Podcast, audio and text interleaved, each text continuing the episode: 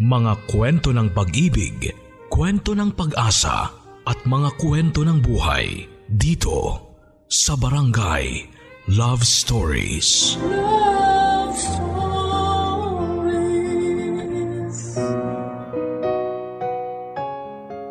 Ang buhay ay isang paglalakbay. Minsan mahaba ang biyahe, minsan naman ay malapit lang. At habang binabaybay natin ang kalsada ng ating kapalaran, marami ang pangyayari na maaaring magpangiti at magpaluha. Pero ang mahalaga, sa dami man ng pagsubok sa daan, ay hindi ka bibitaw at patuloy kang kumakapit. Ikaw kabarangay, kumusta ang biyahe ng buhay mo? Dear Papa Dudut, Bago namin simulan ng sulat na ito, tama, namin. Dahil dalawa kaming magkasama habang binubuo ang storya na isishare namin sa inyo ngayon. Kumusta Papa Dudut? Tawagin mo na lamang kaming Lian at Sunny. Hindi namin tunay na mga pangalan. Ayaw kasing pumayag nitong si Sunny na sabihin kung sino talaga kami. Yun din kasi ang kondisyon kaya napapayag ko siya na magpadala ng sulat sa inyo. Kasama ko siya ngayon para mas maging detalyado ang kwento na maipakita namin kahit sa sulat lamang kung gaano kakomplikado ang tinakbo ng aming buhay bago naging kami. Pero syempre hindi naman daw puro problema ang sabi ni Sunny. May kilig din naman daw at happy moments. Ako ang nagtatype ngayon papadudot dahil hindi kaya ni Sunny at kung bakit, mamaya po namin sasabihin. Eto na papadudot, sisimula na nga namin ni Sunny ang love story naming dalawa. Matagal na kaming magkakilala. Nag-aaral pa lamang kami ng college, magkapit bahay na kami hanggang sa magkaroon na kami ng kanya-kanyang trabaho. Nangungupahan kasi kami sa isa sa mga apartment nila. Yayamanin sila eh.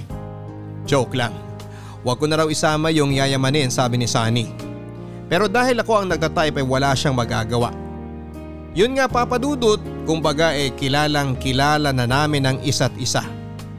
Malapit din ang mga pamilya namin at hindi lang ang puso namin ni Sunny. Ay hindi raw pala ganong kabilis sa mga nangyari. Ako raw ang unang nagkagusto sa kanya. Puso ko raw ang unang lumapit sa puso niya. Bago siguro matapos ang sulat na ito papadudot, sira na ang backspace nitong laptop, kakabura at kakatutol nitong si Sunny sa mga tinatype ko.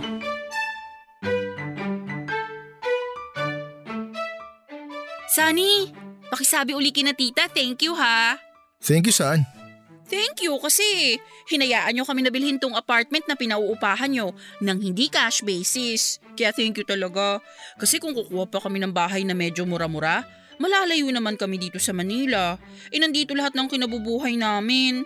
Alam niyo ni Mama kaya nga inalok niya sa inyo tong bahay. Saka ayoko rin namang umalis dito talaga. Dahil? Dahil alam ko naman na hindi mo kakayanin na malayo ko sa'yo, di ba? Ay wow! Baka ikaw ka mo ang di makatiis na di ako makita. Feeling naman ito? Anong feeling? Tinan mo nga yung tingin mo sa akin ngayon oh. O ano? Wala. Ano nga? Kapag kasi tinitingnan mo ako, pakiramdam ko ang gwapo-gwapo ko. Titig na titig ka kasi. eh gwapo ka naman talaga. O kita mo na? Di mo na napigil, nasabi mo na rin. Bagay nga tayo eh. Kasi maganda rin ako. Teka ano yung una mong sinabi? Ang narinig ko lang yung maganda ka rin eh. Wala. Mas mahalaga yung narinig mo kaysa sa una kong sinabi. Gusto ko lang talagang sabihin sa'yo na maganda ako. Hay! Iba ka talaga. Oo naman. Ay, Sunny. Kumusta na kayo ng jowa mo na nagpunta dyan? Si Michelle? Bakit? May iba pa ba? Huwag mo sabihin two-timer ka na. Wala na kami. Talaga? Parang ang saya mo sa pagkakatalaga mo ah. Nagulat lang ako. Kasi last week halos araw-araw siyang nasa bahay niyo. Iba rin. Ano ka, CCTV? Talagang binabantayan mo kung sino yung mga pumupunta sa bahay? Nakikita ko lang naman. To, masyado. Pero bakit wala na kayo? Eh, ayaw na raw niya eh. Na-realize niya raw na hindi talaga kami. Na happy daw siya kapag kasama niya ako pero wala na raw yung love. Ay nako, I'm so happy. Ha? May nag-break na nga tapos happy ka pa? Um, ang ibig ko sabihin, I'm happy for you.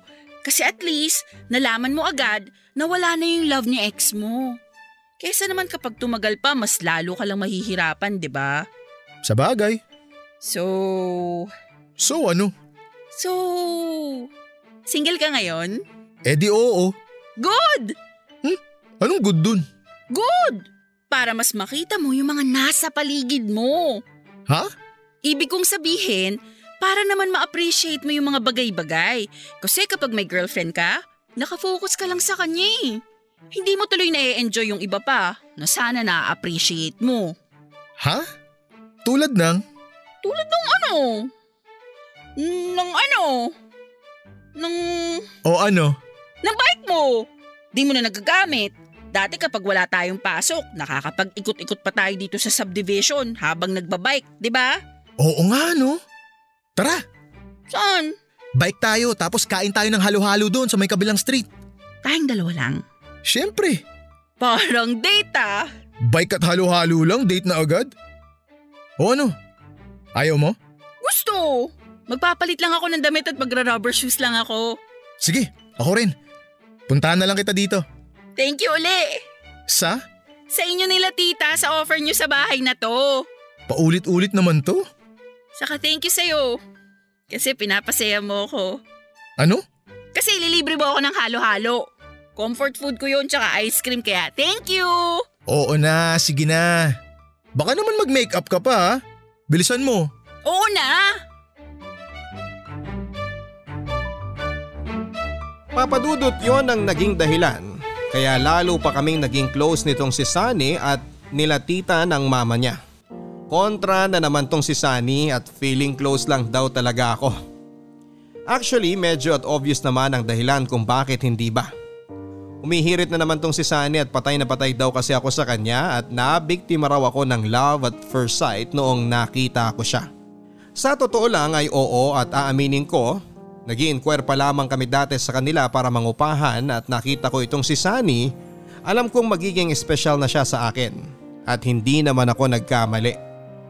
Pero yun nga dahil sa hindi naman niya ako napapansin dati ay tinanggap ko na lamang na friends lang muna kami. Muna. O siya naman daw ang magkukwento kung ano ang mga sumunod na mga nangyari. Huwag ka nang mag-alala Papa Dudut, susundin ko talaga kung ano ang mga sasabihin niya na itatype ko. Papadudot, si Sunny na po ito. Sa totoo lang ay nararamdaman ko naman na may hidden desire tong si Lian sa akin. Pero para sa akin ng mga panahon na yon ay mas okay na magkaibigan lang kami. Masarap kasi siyang kausap. Makulit at yung tipong kapag wala na akong kakampi. Alam ko na may Lian akong tatakbuhan para makinig sa akin. Yun nga lang minsan ay hindi pala minsan. Madalas ay pakialamera siya. Laging may nasasabi sa mga pananamit ko. Sa forma ko pati sa cellphone model na bibilhin ko noon ay kailangan ay may say siya. Minsan nakakainis na pero sinusunod ko naman. At ang madalas niyang panghimasukan at tanungin sa akin ay tungkol sa love life ko. Na alam naman natin kung bakit. At ito rin ang naging dahilan kung bakit kami nagkatampuhan.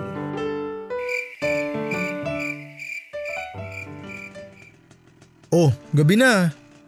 Bakit nandito ka pa sa labas ng bahay niyo? Wala lang. Pumasok ka na ron. Mamaya na. Sige na. Papahangin pa ako. Wala ba kayong electric fan? Pairamin kita. Corny. Bakit ba kasi? Nagkatampuhan kayo ng mami mo? Tino? Usog ka nga ron. Tabi tayo dyan sa bangko. O yan. Ay. Bakit ba ang sungit mo? Wala nga. May buwan ng dalaw ka ba? Wala. O anong problema mo? Wala. Puro naman wala ang sagot mo eh. Sige na, pasok ka na sa loob. Gabi na oh. Oo nga gabi na bakit kayong ka lang umuwi? Eh, may pinuntahan pa ako pag galing ko sa office eh. Lagi kang may pinupuntahan pagkagaling sa office? Dalas mo kasing ginagabi ngayon eh. May hinahatid kasi ako. Oh, bagong racket? Driver ka na? Ayos sa tanong ah. May bago lang pinopormahan. Ah, kaya pala. Anong kaya pala? Kaya pala bihira ka na ulit tumambay dito. Hindi mo na tuloy alam na may mga bagong bilihan ng halo-halo dito sa atin. Mas masarap. Bukas, puntahan natin. Off natin, di ba? Di na muna, masakit lalamunan ko.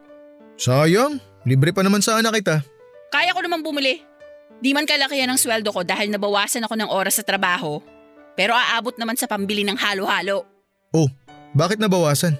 Kaysa raw magtanggal ng empleyado sa office. Nagbawas na lang ng oras. Eh pero ora ako, di ba?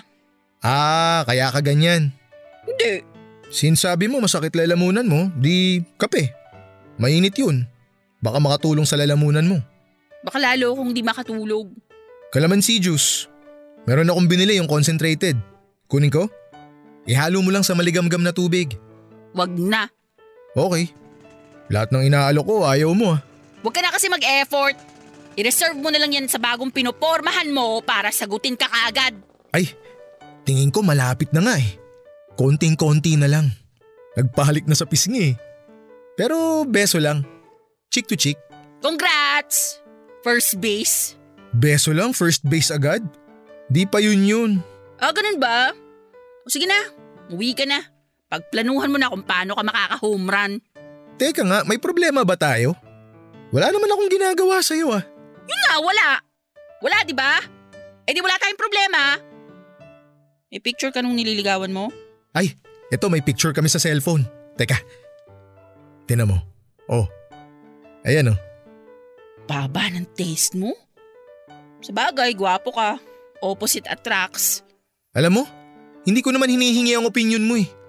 Diyan ka na nga. Saka na lang tayo mag-usap kapag nabawasan na yung pagiging pakialamera mo. At kapag meron na uling mga magagandang salitang lalabas dyan sa bibig mo. Okay, nagsasabi lang naman ako ng totoo eh. Kung ayaw mong marinig ang sasabihin ko, wag na nga muna siguro tayong mag-usap. Huwag ka na rin pumunta dito at di rin muna ako pupunta sa inyo. Uwi ka na, papasok na ako sa bahay. Baka may mas marinig pa akong masakit na salita galing sa'yo. Eh ikaw naman kasi. Sorry na. Sige na. Total, magkaka-girlfriend ka naman uli, di ba? May makakausap ka na uling bago. Good night. Uy, Lian naman. Umuwi ka na. Text mo na yung nililigawan mo na nasa bahay ka na at sweet dreams ka mo. Pangungutin sana kayo. Papadudod ganyan kamanhid itong si Sunny. Hindi ko nga alam kung nagtatanga-tangahan lang siya o talagang hindi ako ang tipong babae niya noon. Ang sama-sama kaya ng loob ko noong nalaman ko sa kanya na may nililigawan siyang iba. Para akong yelo sa halo-halo. Ganon kadurog yung pakaramdam ko nang malaman ko na malapit na raw silang maging sila. Sa katotoo naman ang sinasabi ko noon na hindi talaga sila bagay at kahit ayaw niyang ipasama itong sasabihin ko, sasabihin ko pa rin. Mas mukha pang ang babae itong si Sunny doon sa ipinakita niyang picture sa akin. Oo papadudot, para di naman unfair, ang sabi ni Sunny na offend naman daw kasi talaga siya sa sinabi ko. Hindi lang dahil sa niligawan daw niya yung babae, mali daw yung sinabi ko dahil parang nanlait na rin daw ako noon. Hindi raw magandang ugali ang mamintas ng ibang tao. At dahil sa nangyari ng gabing yon, may isang linggo rin kaming hindi nagpansina ni Sunny. In fairness naman sa kanya ay nag-effort naman siya pero syempre nasaktan ako. Kaya dead man na muna siya kahit na ilang araw lang. Gusto ko lang maramdaman niya ang naramdaman ko at nagbabaka sakali na rin ako na baka maintindihan niya yung totoo kong rason kung bakit ako nagkaganon. Ang saya-saya nitong si Sunny sa sasabihin ko papadudot. Kahit na sinasabi ng bibig ko na ayaw ko siyang kausap. Deep inside, gustong gusto ko na talagang marinig ang mga sasabihin niya.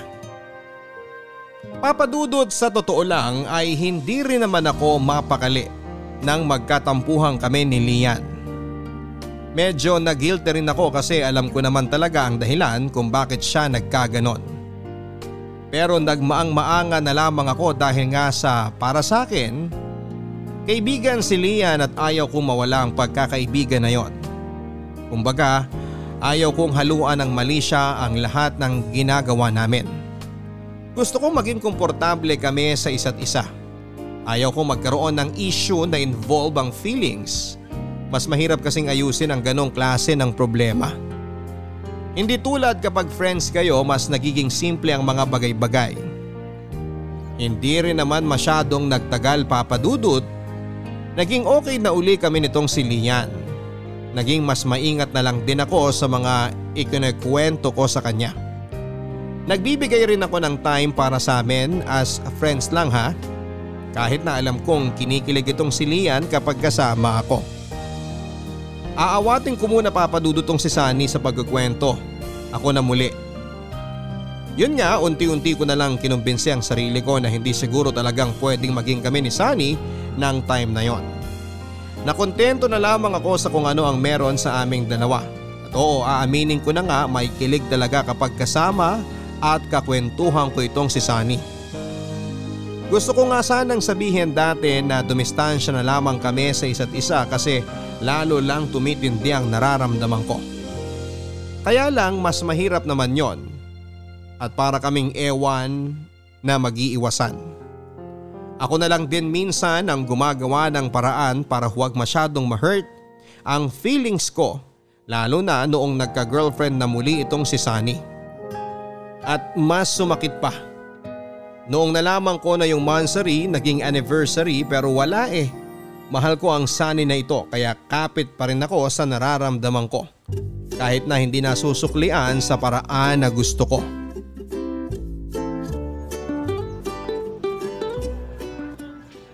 Oh, halo-halo mo.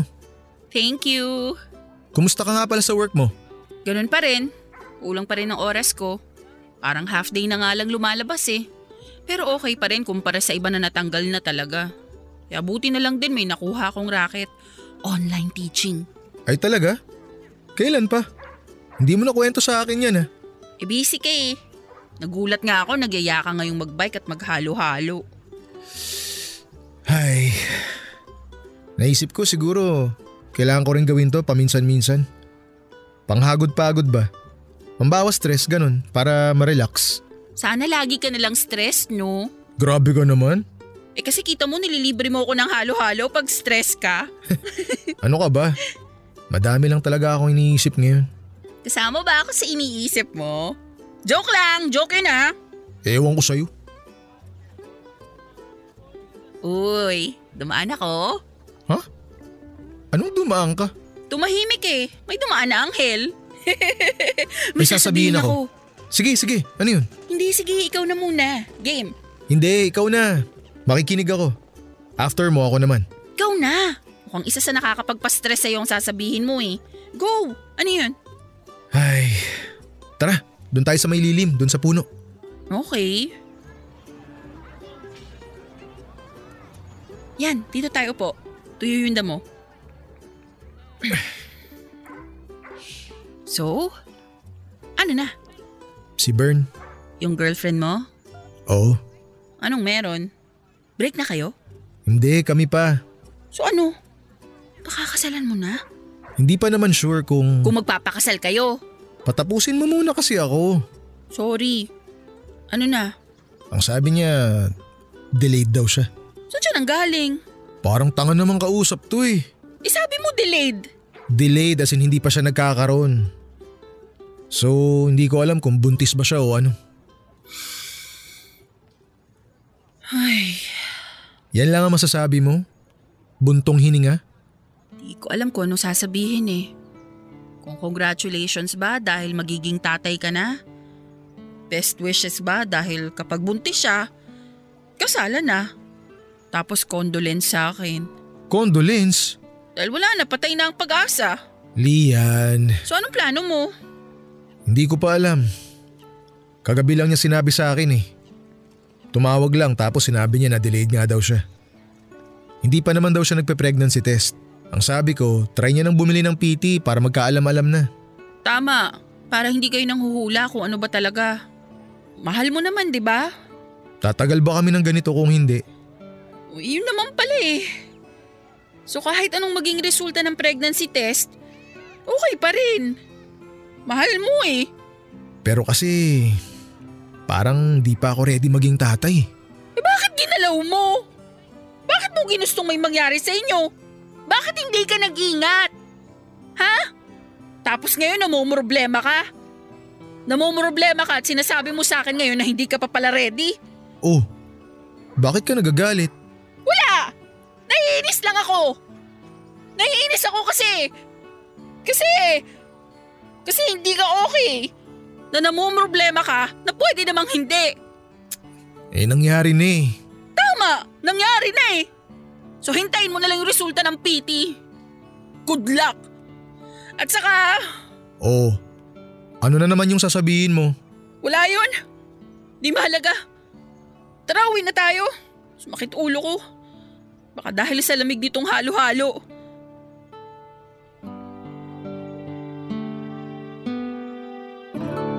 Papadudot sa totoo lang ay naiiyak ako ngayon habang binabalikan namin ni Sunny ang tagpong yon na hindi kayang pawiin ng halo-halo yung sakit na nararamdaman ko. Yung brain freeze na sinasabi nila kapag uminom o kumain ka ng malamig, hindi ko sa brain naramdaman, sa puso. Parang nagyelo ang puso ko matapos kong marinig ang lahat ng sinabi sa akin ni Sunny. After noon ay umuwi na kami. Nagkulong sa kwarto, hindi naghapunan, hindi rin nakatulog kahit na pagod na pagod ang pakiramdam. Etong si Sunny hindi ko alam kung ano ang naramdaman niya kaya siya napapadudot ang magkukwento. Papadudot ako naman. Sa totoo lang ay nagdadalawang isip ako noon kung sasabihin ko ba kay Lian yung gumugulo sa isipan ko. Pero dahil nga sa matalik na kaibigan ng turing ko sa kanya, naisip ko na kailangan niya yung malaman. Baka rin ka ako mag-iba ang tingin niya sa akin at i-consider na lang din niya na close friend ako kapag nalaman niya na malabo na talagang magkaroon ng something sa pagitan naming dalawa. Papadudot katulad ni Lian pag uwi ko ng bahay ay diretso ako sa kwarto. Mas nadagdagan ang iniisip ko. Bukod sa hindi ko alam kung buntis si Bern, ay nagwo-worry rin ako kay Lian. Baka pagkatapos nun ay biglang marami ang mag-iba. Hindi ko rin kaya na iwasan ako ni Lian na tuluyang matultukan ang pagkakaibigan namin. Hindi ko makakaya na mula friends ay maging parang magkakilala na lang kami. Kinabukasan papadudod ay nagkita kami ni Bern at nag-usap. Pinakita niya sa akin yung PT result, negative. At pagkalipas ng ilang araw ay nagkaroon naman siya. Na-delay lang talaga. Medyo nakahinga ako ng maluwag at sinabi ko rin naman kaagad kay Lian ang naging resulta. At aminin man niya o sa hindi. Nakita ko na na kahit paano ay nagibang itsura ng kanyang mukha at gumaan din. Yun na nga papadudot at si Lian na muli ang magpapatuloy ng kwento. Pagkatapos kong malaman papadudot dito kay Sunny na hindi pa siya magiging tatay, aaminin ko na medyo nabuhayan muli ako. Ibig sabihin ay pwede uli akong kumapit sa paniniwalang may chance pa talaga. Balik sa dati, pilip din naman ako dito kay Sunny papadudot. Faithful din naman sa burn na yon. At hindi ako tinitake advantage. Pero may hindi siya noon alam na nalaman ko. O ma, bakit naghain ka eh wala pa si daddy? Ay, gagabihin daw at nagkayayaan sila magkakaopisina. Birthday daw ng boss nila kaya mauna na tayong kumain. Upo na at lalamig ang ulam. Wow! Sinigang na hipon! Alam mo ma, yung girlfriend ni Sunny, parang ganito eh. Maasim? Di po. Parang hipon. Katawan lang maganda, tapo ng ulo. Sa bahay kang bata ka. Tumahimik ka nga. Kapag nalaman niya ni Sunny magagalit sa'yo yun. Alam naman po niya yon dati pa, na hindi ako nagagandahan sa girlfriend niya. O di ba nga kaya kayo hindi nagpansinan ng matagal dati? Kayong mga bata kayo? Akala niyo siguro porket hindi kami umiimik eh wala kaming alam. At ikaw siguro, porket wala ako sinasabi sa'yo, akala mo wala rin akong alam tungkol sa'yo. Na ano po? Na ano po na ano po ka dyan? Ay naku Lian, papunta ka pa lang pabalik na ako. Alam ko na may gusto ka kay Sunny noon pa. Lo, si mama, ang issue. Huwag ka na magsinungaling, halatang halata. Hindi ka naman tomboy para di magka-boyfriend. Sabi mo naman may nagkakagusto sa lalaki pero hindi mo pinapatulan. Bakit? Kasi si Sunny ang gusto mo. Naku nak, wag mong asahan ng isang bagay na walang kasiguraduhan. Di naman po. Tigilan mo na yan. Nasasayang ang panahon at nararamdaman mo. Baka sa dulo lalo ka lang masaktan at mahirapan. Ay ma, may tatanong pala ako. Ano yan? Halimbawa po, may kaibigan kayo. Tapos nakita nyo na yung karelasyon ng kaibigan nyo may kasamang iba. Anong gagawin nyo? Wala. Ano bang dapat gawin na may kasama lang naman? Magkasama habang magkahawak ng kamay, tapos humalik. Hindi sa pisngi ha, sa lips. Wala pa rin ako sigurong gagawin. Mahirap ang himasok minsan eh. Baka kasi sa dulo, ikaw pa maging masama kahit pa nagmamagandang loob ka lang. Baka bati na silang dalawa, ako kaaway pa nila. Kaya tatahimik na lang ako. At hihintayin ko na lang na sila magkabistuhan. Ay, ganun po. Bakit mo ba tinatanong yan, ha? Daddy mo ba yan? Kung daddy mong may kasamang iba, ba, hindi ko na yung patatagalin, susugurin ko talaga yan. Ay, hindi po si daddy. Eh sino nga? Si Bern. Yung girlfriend ni Sunny. Totoo ba yan? O baka naman gumagawa ka ng issue ha para maghiwalay sila. Ma naman, hindi naman ako ganong klaseng tao. Hindi ko tuloy alam kung sasabihin ko ba kay Sunny o hindi yung nakita ko eh. Last week kasi nagpunta ako ng mall. Nakita ko si Bern may kasamang lalaki. Ka-holding hands. Tapos isinakay siya sa taxi. Pagsakay ni Bern, bago isara ng lalaki yung pinto ng taxi, hinalikan siya sa lips. Kung ako ang masusunod, Lian, hindi mo na ako makikialam. Wag. Baka mabigyan pa ng ibang kahulugan. Isang linggo ko na po talaga yung iniisip. Naaawa lang din po ako kay Sunny. Mahal niya yung babaeng yun eh. Pag-isipan mo munang mabuti. Sa ngayon, kumain na muna tayo. Ha? Ay nako, may mga babae talaga na hindi nakukontento. Tama po kayo. Yung burn na yan, di lang hipon. Higad pa ang kate. Lian, yung bibig mo ha? Sige na, kain na. Ay, sare. Sige ba, kakain na.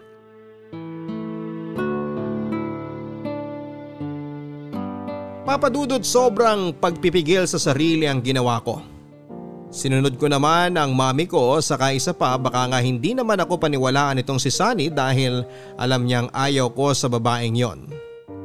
Pero panahon na mismo ang gumawa ng paraan. Nabisto rin ni Sunny ang kalokohan na yon.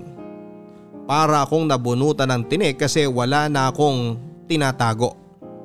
Inamin ko naman dito kay Sunny na alam ko na pero nagdadalawang isip talaga ako kung sasabihin ko.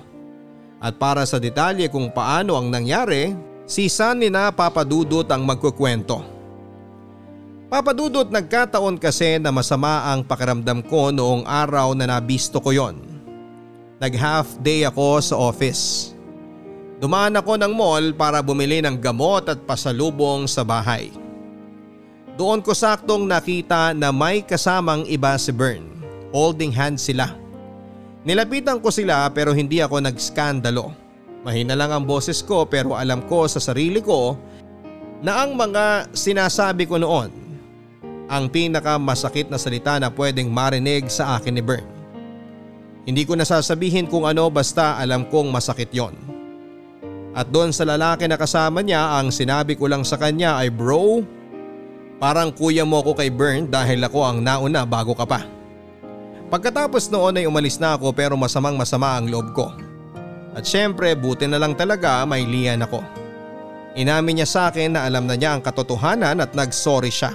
At oo papadudot, umiyak ako noon kay Lian. Ang sakit kasi.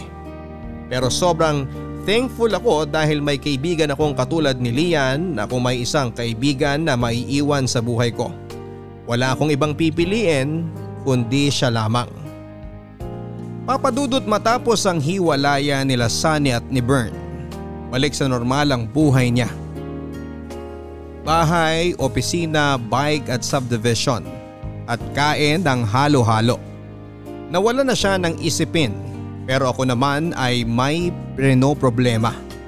Nagbawas uli ng tao sa kumpanya at isa ako sa mga nawala ng trabaho. Ilang buwan din akong nabakante habang naghihintay sa pangako ni Sunny na tutulungan niya akong makapasok sa office nila. Natupad naman ang pangako niyang yon at doon ako nakapagtrabaho. Same department pa kami kaya bahay, opisina at sa biyahe ay lagi kaming magkasama. At oo na sige na happy uli ako.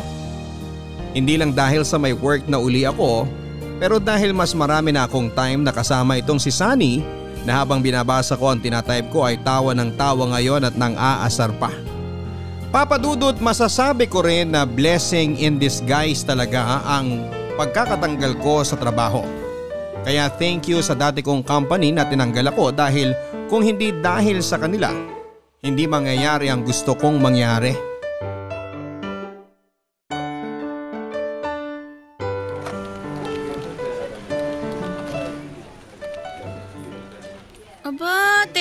Parang may kakaiba ngayon ah.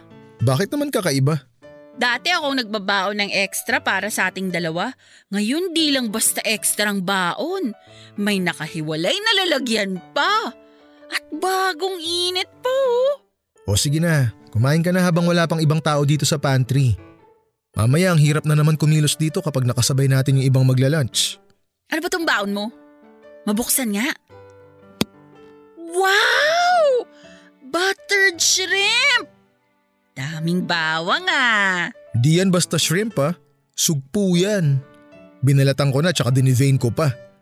Nagpa-deliver na rin ako ng halo-halo para may dessert tayo. Teka, ano ba ngayon? May okasyon ba? Magkakaroon pa lang. Anong sabi mo? Ah, ah, sabi ko kumain na tayo habang mainit. Thank you ha. Sweet ka rin naman pala, no?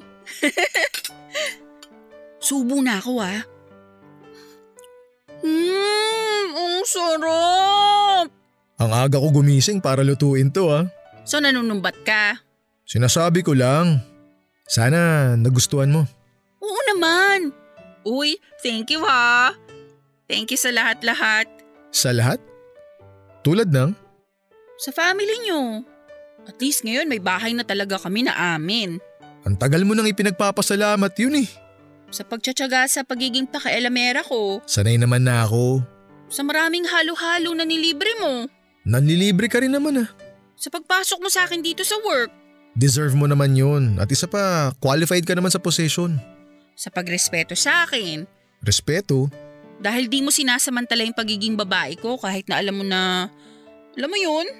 Na may gusto ka sa akin. Sinabi pa. Nakakahiya na nga eh. Alam mo, sa tagal nating magkaibigan, wala ka pang pinapakilalang boyfriend mo. Nagkaroon ka na ba ng boyfriend? Dati, bago namin kayo naging kapitbahay. After nun, wala na. Naging reyna na ako ng hopya. Hopya? Hopya! Hope! Umaasa! Ay, tapusin na natin yung pag-asa na yan. Sorry? Itigil na natin. May bago na ba uli? Meron na. Hmm, kaya ka pala nagpakain ng masarap eh. Despedida pala to. Despedida para sa akin. Kailangan ko na bang lumayo sa'yo? Sabihin mo lang, magre-resign na ako immediately. Di na rin ako magpapakita sa'yo kapag nandun tayo sa atin. Magpapalit na ako ng SIM, ibablock kita sa FB, ano pa ba? Ano pang gusto mo? Sabihin mo lang. Hindi naman kailangan eh. Tsaka, walang lalayo. Eh kasasabi mo lang na may bago. Actually, hindi talaga bago. Luma na pero parang bago. Eh, gulo! Sa totoo lang, naguguluhan din ako eh. Hindi ko alam kung paano sasabihin. Ang alin ba? I love you. Ha? Uh, oo. Yes! Anong oo? Anong yes? Eh di ba ganun yun? Kapag may nanliligaw, sinasagot ng yes para maging sila.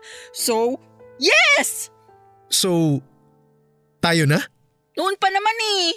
Di mo malang alam. Ngayon, official na. Alam mo na. Na tayo. Walang I love you too? Hindi lang to ang love ko sa'yo eh. Three, four, five, six, seven. Maraming marami. I love you more.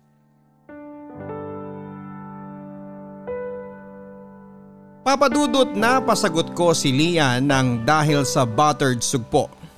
Pero hindi ibig sabihin noon ay easy to get siya ha. Late bloomer lang siguro ang feelings ko para sa kanya o noon lang ako nagkaroon ng tapang para aminin at harapin kung ano talaga ang nararamdaman ko para kay Lian. At si Lian naman ang magsasabi kung ano ang nararamdaman niya. Papadudot ano pa ba ang nararamdaman ko bilang isang babae? E di lalo akong gumanda at humaba ang buhok. Reyna na ako. Hindi nang hopya kundi Reyna na handang alagaan ang kanyang hari na kasalukuyang nakangiti habang tinatype ko ang mga sinasabi ko. May kilig pa rin talaga. Salamat sa sugpo. Hindi kami makapaniwala ni Sunny papadudot na kami na. Na nasasabi na namin ang mga salitang I love you na mas masarap pakinggan.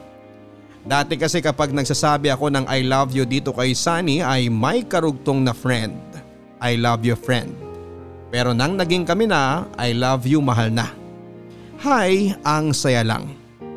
Pero hindi ko akalain na sa sobrang pagmamahal ko, yun din pala ang magiging dahilan para matigil ang ikot ng aming mundo. Nasakal ko raw siya. Masyado raw akong naging possessive. Unti-unti ko raw siyang binago. Hindi na raw siya yung sani na tulad ng dati. Pero wala naman akong intensyon na ganon. So kung pabibilisin natin ang kwento, sa madaling salita ay nakipag-break sa akin itong si Sunny. Obviously nagkabalikan naman kami kaya nga magkasama kaming gumagawa ng sulat ngayon. Pero gusto rin naming i-share na hindi lahat ng relasyon ay laging happy. At sa tagpong yon ng breakup namin ang lowest point ng buhay ko bilang isang babae. Bilang isang tao.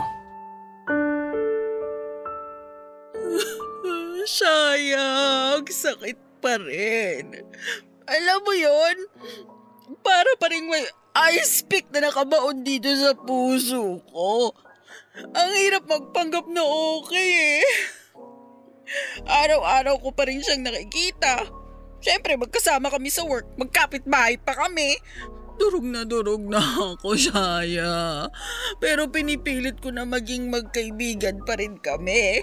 Dahil ayokong mawala yung connection namin sa isa't isa.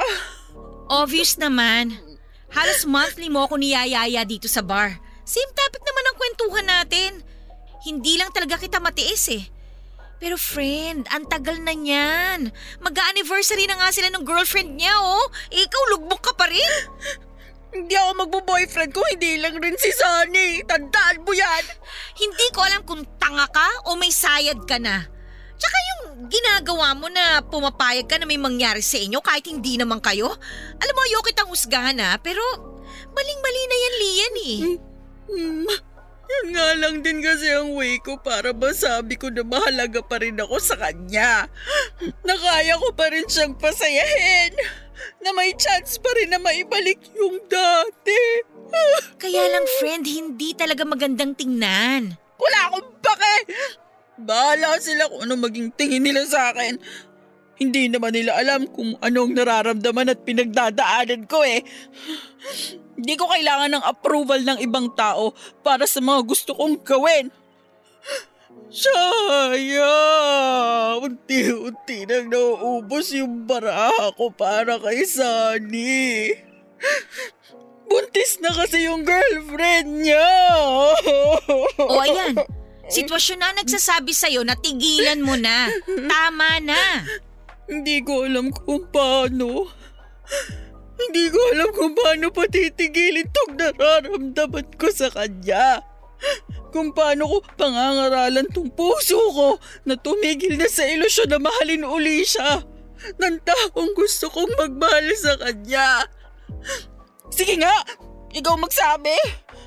Nasubukan mo na bang wag mahalin ng taong mahal na mahal mo? Mahirap. Sobrang hirap. Eh pero kung buntis na yung babae, tapos na yung kwento. Unless na payag ka na, ano? Oo, Kung yun ang hihilingin niya, papayag ako. Payag ako maging pangalawa. Halika nga dito. Payakap nga. Pati tuloy ako naiiyak ng dahil sa'yo eh. Nagmahal lang naman kasi ako. Tapos ipinaramdam niya sa akin kung paano siya talaga magmahal. Nasakal daw siya. Takot lang naman kasi ako maagaw siya ng iba eh. Alam mo ba, dati may kaopisina kaming nakadate niya. Pero kunwari, hindi ko na lang alam. Di naman kasi naging sila. Pero ang sakit. Kaya saya, lahat kaya kong tiisin at lahat kaya kong gawin para sa kanya. Lahat. Kahit imposible gagawin ko. Ganon ko siya kamahal. Tama na. Tama na. Tama na.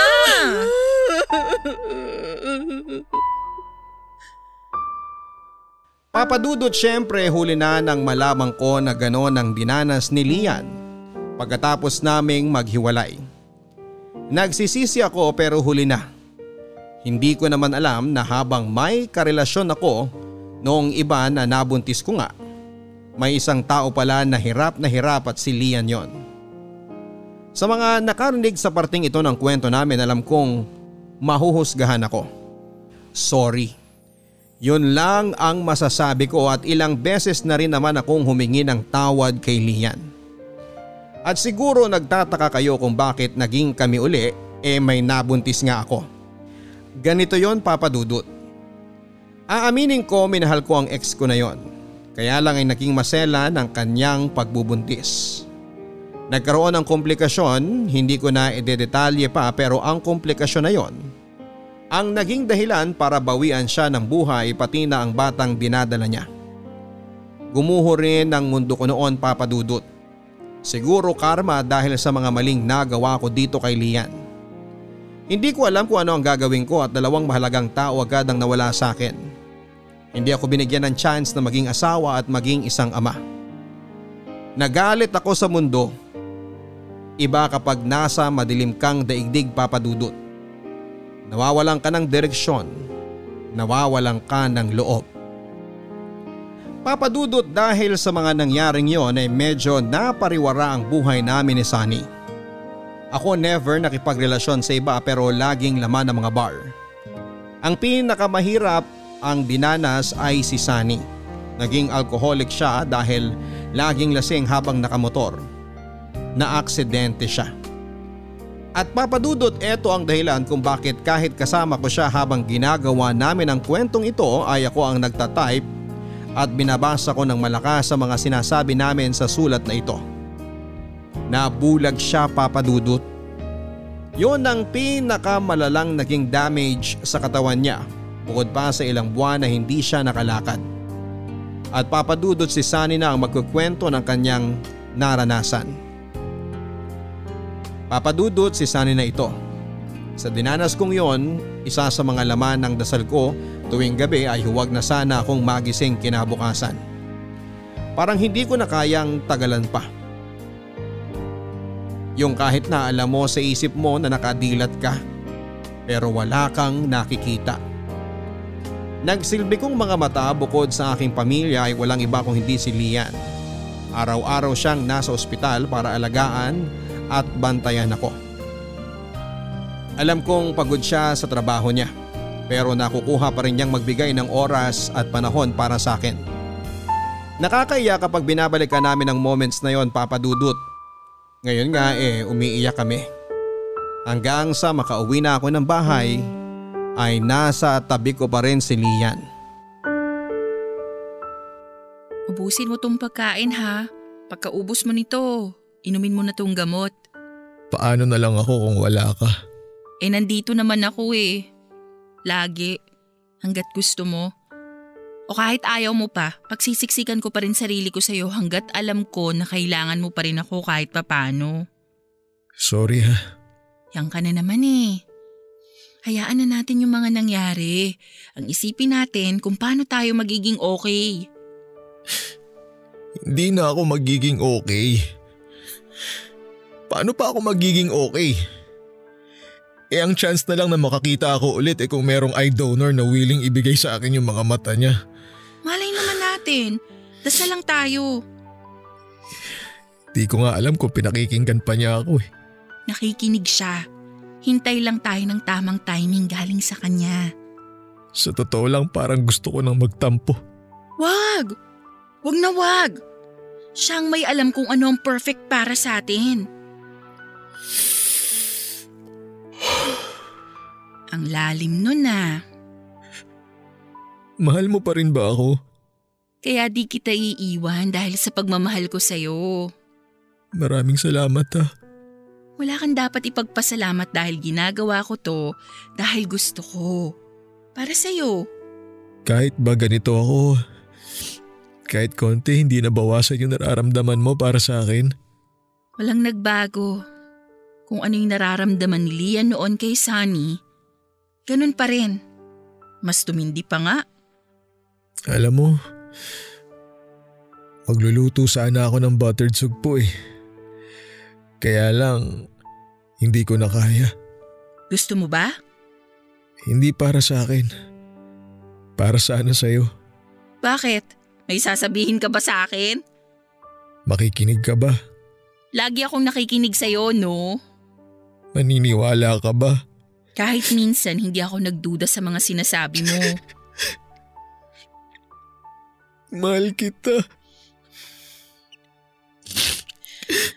Ikaw pala talaga. Ang tanga-tanga ko kasi. Ang tanga-tanga ko. Nangyari ang lahat dahil dapat mangyari yung mga yon. Ang mahalaga, nandito pa rin tayo. Nahahawakan ko pa rin yung kamay mo. Nayayakap mo ko. Naririnig ko ang boses mo. Handa ko pa rin tanggapin ang halik mo. Sorry sa lahat ng mga nagawa ko. Mahal naman talaga kita eh. Maraming salamat. I love you. Sabi ko nga sa'yo dati, di ba? Hindi lang two ang love ko sa'yo. Maraming marami. Sobra, sobra. Mahal, na mahal, na mahal kita. Papadudot muli naming pinagbigyan ang mga sarili namin ni Sunny. Chance na maging kaming muli. At kaya nga kami nagkabalikan at eto na kami ngayon. Magkasamang binabalikan ang lahat ng nangyari sa nakaraan. Sa totoo lang, paputol-putol nga ang pagsusulat namin. Gusto kasi namin ni Sunny na maikwento sa inyo ang bawat pangyayari sa buhay namin at kung paano kami lumalaban para sa pagmamahal. Kaya nga minsan kahit na okay na yung sulat ay bigla na lang mababago kapag may mga mas okay na nangyayari sa amin. Ito na rin papadudod ang isa sa mga bonding time namin. Para nga kaming sira habang nagtatype minsan biglang nagtatawanan tapos iiyak. Asaran, halo-halong emosyon.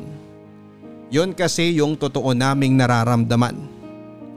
Pero papadudot, etong parte ng sulat na ito ang sana ay hindi naging part ng aming kwento. Akala namin ni Sunny tapos na ang mga pagsubok sa aming dalawa. Akala namin sapat na yung pagkabulag niya. Pero sinubok muli kami ng pagkakataon. Nagkasakit ako papadudot, late detection. Cancer sa lapay o pancreatic cancer. Kumalat na rin ang cancer at meron na ako sa colon. Hindi ko akalain na sa dinami-dami ng tinanggal naming part ng kwento para makapagpasok ng iba. Ito pala ang makakasama sa storya. Yung meron man akong ipinagpapasalamat kahit pa ganito ang dinanas ko.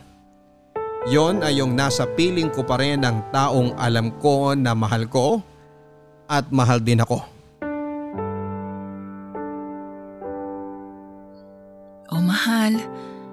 Sinong kasama mong nagpunta dito sa bahay? Sila mama at papa. Nandun sila sa sala. Nagkukwentuhan sila ni na tita. Kumusta ka? Ayos lang. Medyo hirap lang makatulog. Masakit kasi yung tiyan ko, parang hanggang likod, masakit rin. Uminom ka na ba ng gamot mo? Kanina pa, May gusto ka bang kainin? Buttered sugpo at halo-halo. Hindi ba bawal sa'yo ang bawang? Konti lang naman. Sige, pabili tayo. Ako nga sana magbabike eh. Kaya lang, hindi ko na makita yung kalsada. Ikaw, kumain ka na ba? Sasabayan na lang kita pagkain mamaya. Hawak naman sa kamay mo. Teka, uusog lang ako ha. Alam mo naman, hanggang kapakapa lang ako. Yan. Oh, para saan yung buntong hininga na yan? Wala lang. Sana bigyan pa ako ng maraming araw dito sa mundo. Sana may milagro. Yung pagising ko isang araw okay na ako. Wala na yung sakit. Tapos ikaw naman nakakakita na. Magbabike na uli tayo. Kakain ng halo-halo. Yung normal na. Sabi mo nga sa akin, dasal, dasal lang. Tsaka, di pa tapos yung sulat natin, di ba? Dapat happy ending yun bago natin ipadala. Oo nga pala, no? Nakasave naman yung file sa laptop. Mamaya tuloy natin. Kaya ko pa naman mag-type. Magpahinga ka na muna. Makakapaghintay naman yun. Alam mo, siguro, isa pang dahilan kung bakit hindi ka nakakakita ngayon para hindi mo makita kung anong itsura ko. Siguro isa yun sa reason. Kasi baka pag nakita mo ko, makipag-break ka na lang sa akin bigla. Minahal kita dahil mahal kita. Nagkataon pa na bulag ako kaya love is blind na. Pero seryoso, basta mahal kita, kaya lalaban tayo. Magkasama nating lalabanan ng lahat ng to. Masyado na tayong maraming pinagdaanan, kaya kakayanin natin tong malagpasan. Basta mahal, kung ano man ang mangyari sa akin, tandaan mo, mahal na mahal kita. Sabi ko hindi ako aalis sa tabi mo hanggat alam ko na kailangan mo ako eh. Pero huwag ka mag-alala, pipilitin ko pa rin. Gagawin ko yung makakaya ko para matupad ko yung pangako yun. Kaya magpagaling ka ha. Marami pa tayong pangarap na sabay nating tutuparin. I love you.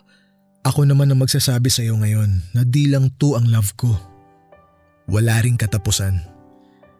O teka, lalabas lang ako ng kwarto ha. Makikisuyo ako na bilhan tayo ng halo-halo at magluto ng buttered sugpo. Balik ka agad ha. Siyempre, wala naman akong pupuntahan eh. Meron. Saan? Sa puso ko. Ikaw pa rin nga si Lian. Hindi man kita nakikita.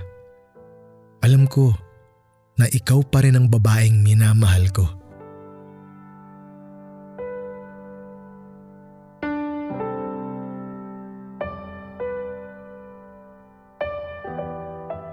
Papadudot matagal-tagal din bago ko natapos ang sulat na ito.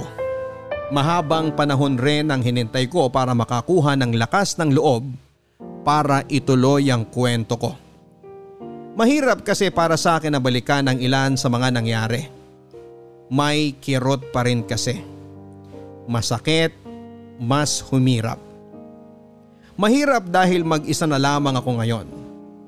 Mag-isa ko na lamang tinatapos ang sulat na ito. Oo papadudot si Sunny po ito. Ako na mismo ang nagtatype ng mga sinasabi ko. Nakakakita na ako. Tinupad pa rin ni Lian ang pangako niya na hindi niya ako iiwanan hanggat kailangan ko siya. Paano? Gumawa siya ng sulat na pinirmahan niya na nagsasabing kapag siya ay nawala na sa akin niya ibibigay ang kanyang cornea. Papadudot si Lian mismo ang naging eye donor ko. Wala na siya pero nananatili siyang buhay sa puso ko. At habang nakakakita ako, alam ko na nakasama ko siya. Hindi ko na rin siya tinignan ang mga litrato ni Lian sa kabaong noong burol niya. Actually wala akong tinignang litrato ng burol. Mas gusto kong maalala si Lian base sa huling itsura niya noong nakita ko siya bago ako nabulag. Lian, asaan ka man? Gusto ko lang uling malaman mo na ikaw ang true love at one great love ko. Ikaw ang nagturo sa akin na kumapit sa totoong pagmamahal.